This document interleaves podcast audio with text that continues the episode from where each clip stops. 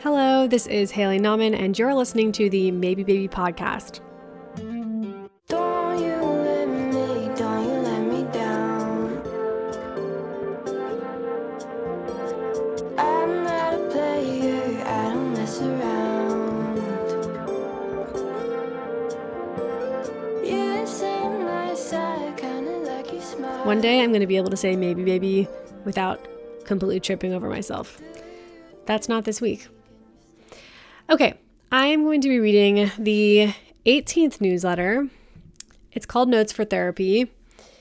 I did a slightly different approach with this newsletter because I was really having trouble writing down kind of like essay style musings like I typically do. My thoughts were really scattered. I was feeling really emotionally fragile, and nothing I was saying was coming out with any like joy or even like authenticity. And part of that was because I think I just had a really emotionally trying week. Like leaving my family um, in Colorado was really hard, and um, I think I was just like adjusting. And I also had a couple people criticizing me on Instagram, and um, I'm pretty receptive to feedback, but sometimes I think I'm too receptive and I kind of take on criticisms that I don't actually think are fair um, and start blaming myself. And I can just kind of go quickly into a spiral. And it was causing me some stress, um, or maybe more accurately, anxiety. So I was really having trouble accessing my more creative mind and the, the part of me that sort of enables me to tap into something that feels kind of open and in search of connection with readers because I was feeling a little bit afraid of the internet and just generally feeling like overexposed and wishing that I could hide.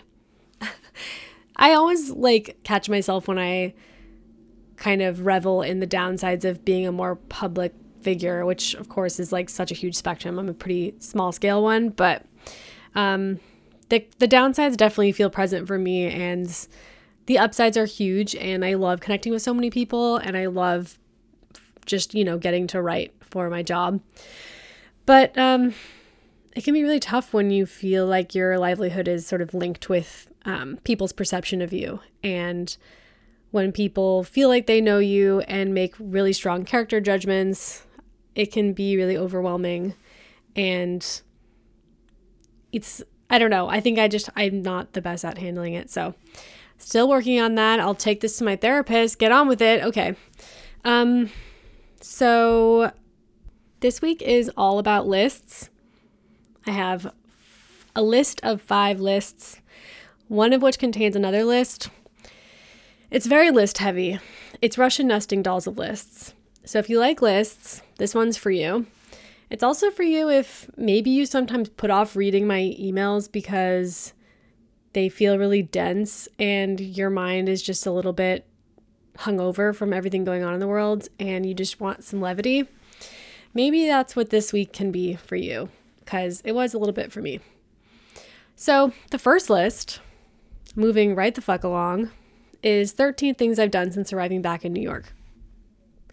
Number one, get home from the airport and notice that my cat Bug does not greet me at the door, thus confirming my theory that he has either forgotten me while I was gone or that our relationship was always fueled by unrequited obsession.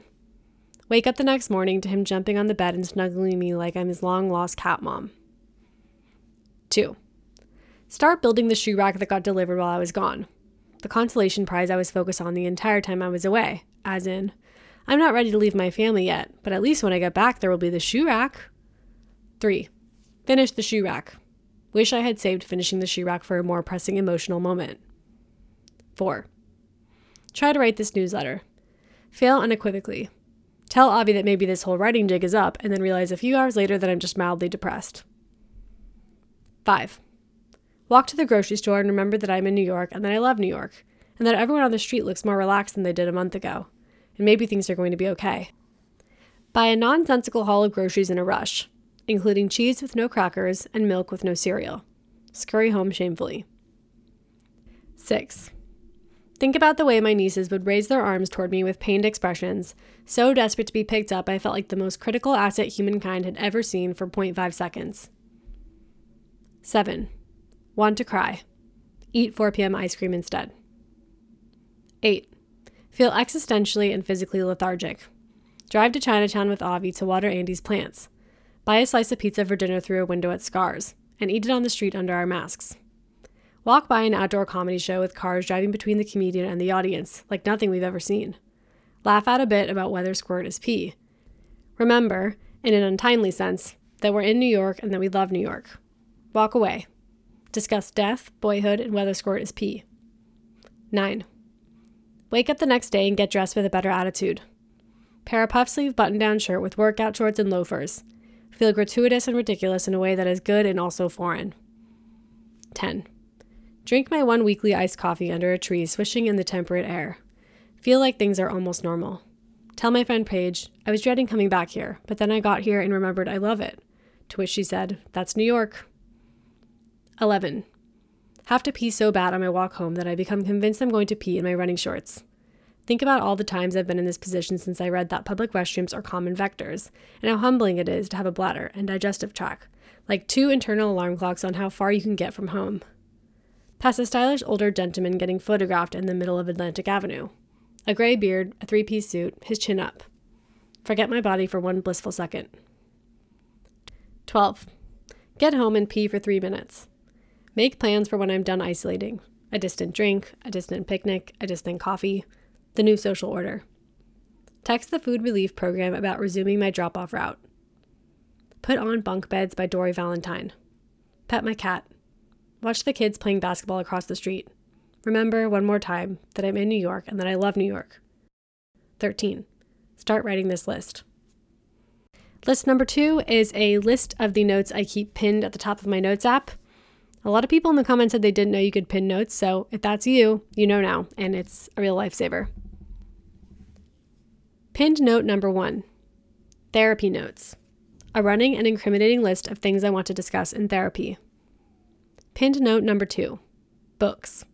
A running list of every book I've read by year, which my sister resents me for keeping because why can't I just use Goodreads? With the following rating system No asterisks. Wouldn't recommend. One asterisk. Would recommend if asked. Two asterisks. Would recommend unsolicited. Three asterisks. Fuck, I love this book and would reread it.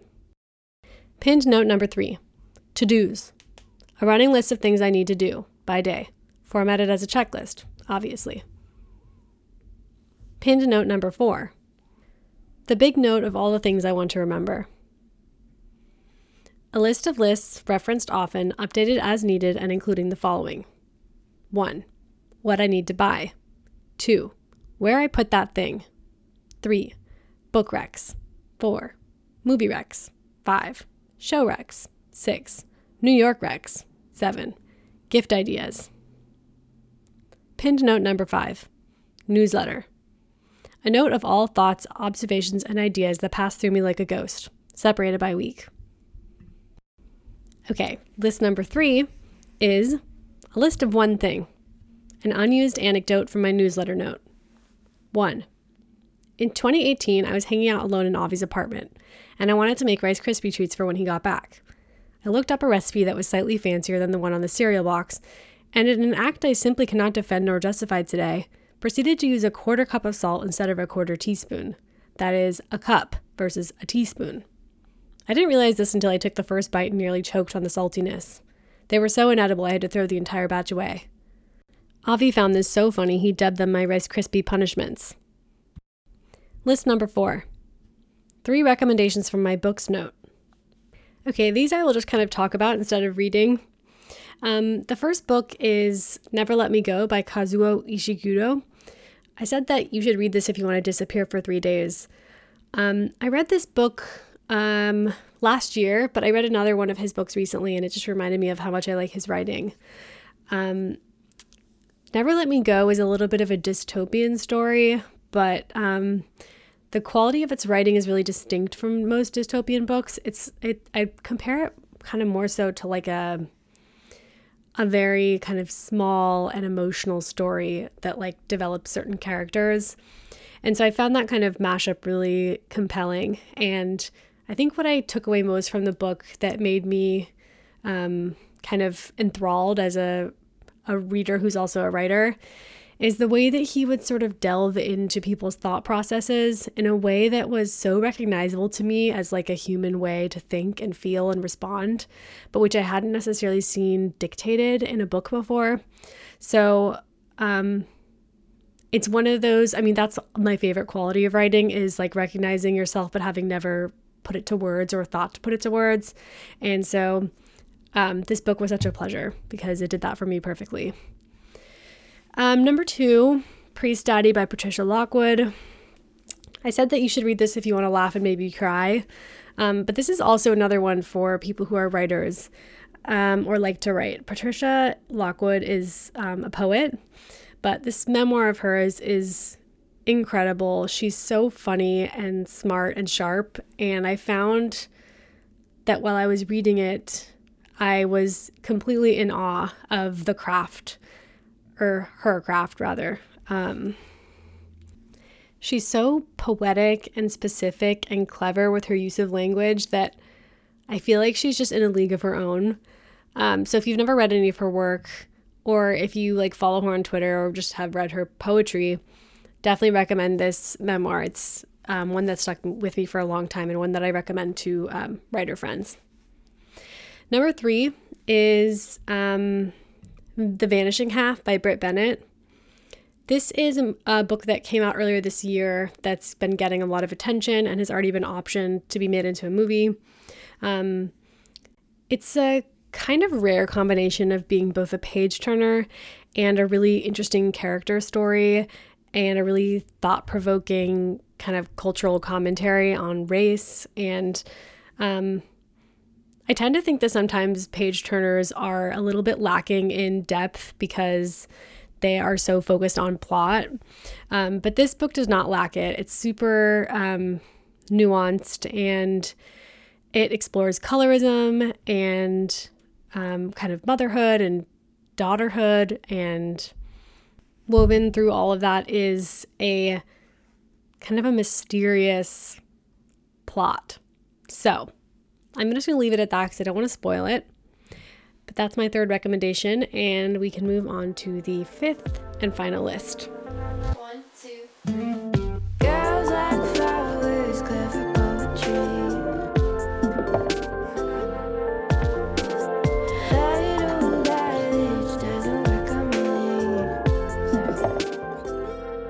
Fifteen things I consumed this week.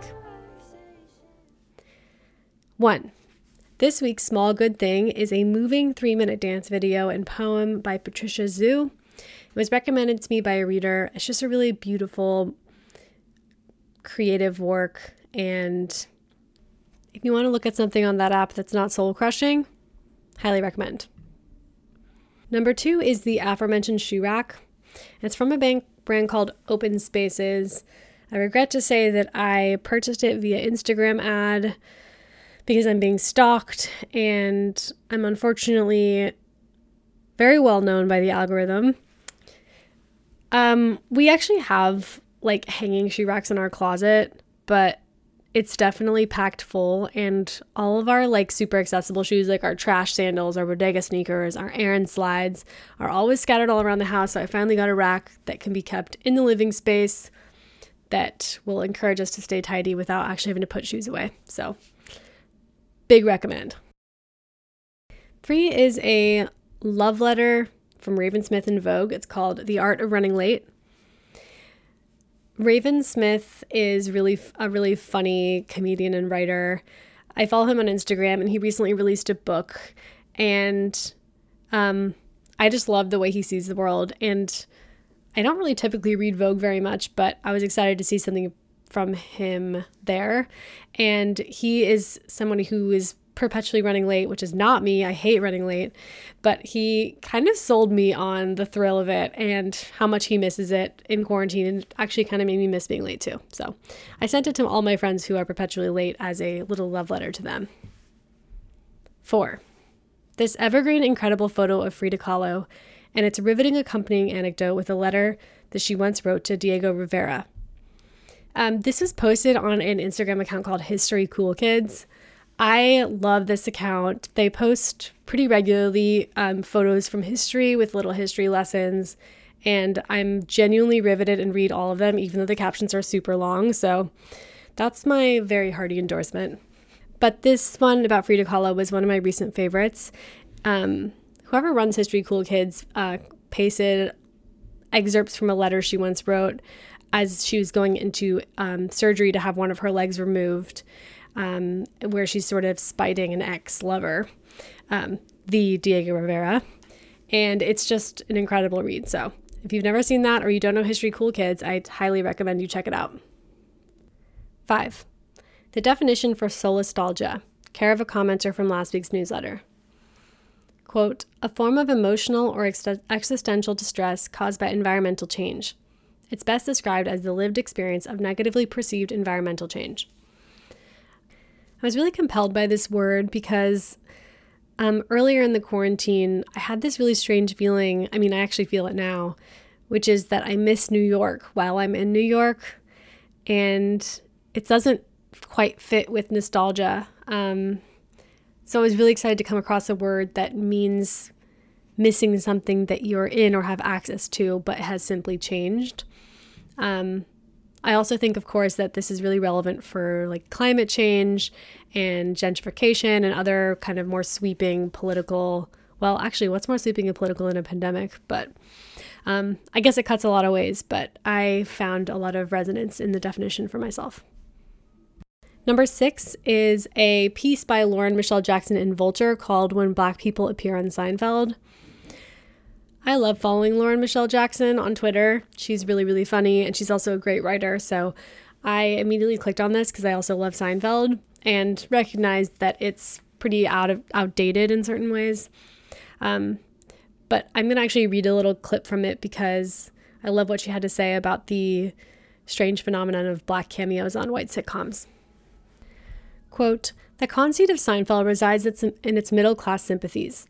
Its normcore aesthetic invites the assumption that its characters are conventional, living and moving about in a world held together by the titular character's observational joke style. In truth, the group is selfish and deranged, delicious micro menaces to normalcy and etiquette who nonetheless enter and leave each episode with their worlds intact. When white characters run wild on Seinfeld, black people are cops. They exist as agents of public decency next to whom our main characters appear all the more indecent. 7 three sparkling lime lagers on three separate occasions, a beverage I didn't know existed two weeks ago. It's good. 8. Portrait of a Lady on Fire, finally, which I loved so much. Um, I had a feeling I would love it, but it definitely exceeded my expectations. The whole movie looks like a painting. It sounds like an ASMR video if you have ASMR.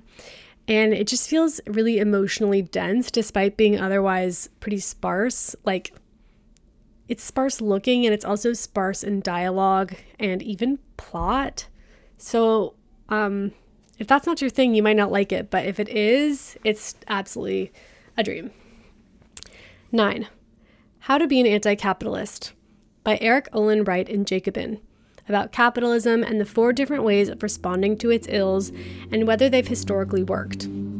This is a thorough and useful piece, and I found it really helpful for um, a lot of the debates I've been having with friends and family about capitalism and whether it makes sense to completely abolish it or whether we need to kind of reform it or something in between um, or let it run wild, which I definitely don't think is right considering um, how many people are in poverty right now as a result of it. So I found that this piece was really, really comprehensive and helpful if you are trying to be more educated on this topic and find yourself kind of caught between arguments that both sound right. Um, this is a great piece to read. Takes a little bit of a time investment, but I think it was worth it. 10. The Instagram account I'm actually not sure how to say this. Want show as young. Um, you'd probably have to see it uh, in the newsletter and then just click on it from there if you are curious. But it features an 83 year old woman and an 84 year old man modeling clothes left behind at their Taiwanese laundromat. It's captured by their grandson during the COVID lull in business. And they are absolutely stylish and adorable. And The account has blown up in the last month and they were recently profiled in the New York Times. It's just a really great follow. It's also a good read. And um, I mean, obviously, I love following old stylish people on Instagram, so I was really happy to find two more. 11. Several Brooklyn apartments on Street Easy with more space and bigger windows than mine, for no other reason than to make myself feel bad.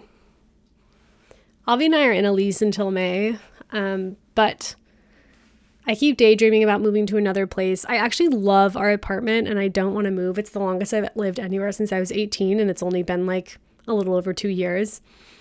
So I almost don't want to leave like on principle. I think I'm too attracted to the idea of a fresh start and I and I like the idea of really investing in a place and getting to know it in a new way every year.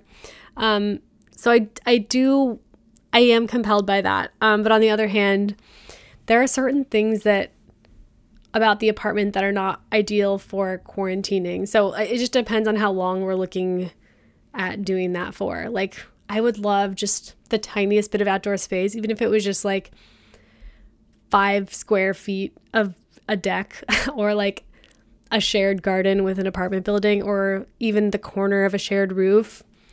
We just don't have anything. And we also were just really short on storage. So things feel a little crowded, which doesn't matter unless you're here all the time. Um, anyway, I actually do love our apartment, but I was just daydreaming to punish myself. And I'm not going to move, but good to know what your options are, just in case you want a little dose of envy, you know, as you do. Okay, number 12 is a really old Vanity Fair profile of Courtney Love. Actually, really old is a bit of exaggeration. It's from 2011, but it feels really different and from another era. Um, it has kind of a zany, tragic momentum to it that um, I haven't recognized in a profile for a while, except perhaps the Robert Pattinson profile that came out earlier this year, which is the only Robinson Patton profile that matters. Did I just say Robinson? Robert Pattinson, whatever. Um, but I really loved reading this. I was having a conversation with a reader actually who sent it, sent it to me, and they said they had heard Nancy Jo Sales, who's the author, read this in some kind of writing workshop and um, I was very jealous because that sounds amazing. But my favorite thing about reading this um, profile is that I discovered that I have interviewed Courtney Love's mom multiple times because she's a therapist named Linda Carroll, and I used to use Linda Carroll as a therapist source when I was writing stories for Man Repeller. And I would recommend her sometimes to other writers. And I got her newsletter emails for a really long time. And that's kind of why her name always stuck in my head. So when I heard that Courtney Love's mom is named Linda Carroll and is a therapist, I was like, um, and I Googled it and it was the same one. So really crazy. Wish I had asked her about her daughter Courtney, but you know, you live and you learn. Google the people you're interviewing a little bit better than me, I guess. Okay, 13. The newsletter Feed Me by Emily Sundberg. This was recommended to me by my brother, and it's just a great read. I love that it feels sort of easy and natural and funny. And given I had been feeling like my own writing was really overworked and unnatural, I found it kind of inspiring to read some writing that felt the opposite. Um, so I really enjoyed it. It's kind of just like cultural commentary. Emily is really funny and thoughtful. And if you're looking for um, some more new- newsletters to follow, I recommend. I get that question a lot actually. Okay, number 14. A piece I wrote in April for a new magazine called Anxiety Empire. It's about the internet and mental health, and I strangely don't remember writing this piece. Um, when I heard that it was coming out, I had to go back into my Google Docs and read it because I just genuinely had no recollection. I mean, I recollected that I wrote it, but I couldn't remember anything I said. Um, I think that's just kind of like the part of the dizzying experience of early quarantine, but full blackout on that. And um, it was kind of strange to read my own writing without mem- remembering it. it. Made me feel more like a reader. But anyway, the whole magazine is free, so you can um, purchase it. It looks really beautiful and thoughtfully done. And if you go into my newsletter, you can get a link to order one for yourself. Last but not least, 15. The following line from the book, The Chairs Are Where the People Go, by Misha Glouberman and Sheila Heti. I picked this book up for thoughtful levity, is what I'm calling it. I wanted something that was light, but that also made me think. And um, that's kind of a hard combination sometimes. So I have been really satisfied with this book um, through that lens. So if you're looking for something similar, The Chairs Are Where the People Go by Misha Glouberman and Sheila Heti. Um, anyway, the line is, quote, Art is communication made in the hope that interesting miscommunications will arise. Okay, that's it for this week. Um, I've also inserted a few places you can donate to help um, with disaster relief in Lebanon. Um, there's a few, there's so many resources out there, so you've probably already seen them. But if you'd like a kind of short vetted list, I have one for you at the bottom of the newsletter.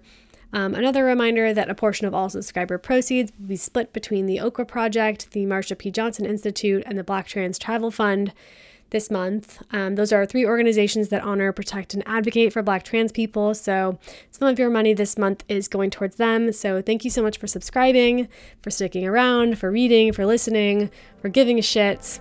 It means the world. I'll talk to you next week. Bye.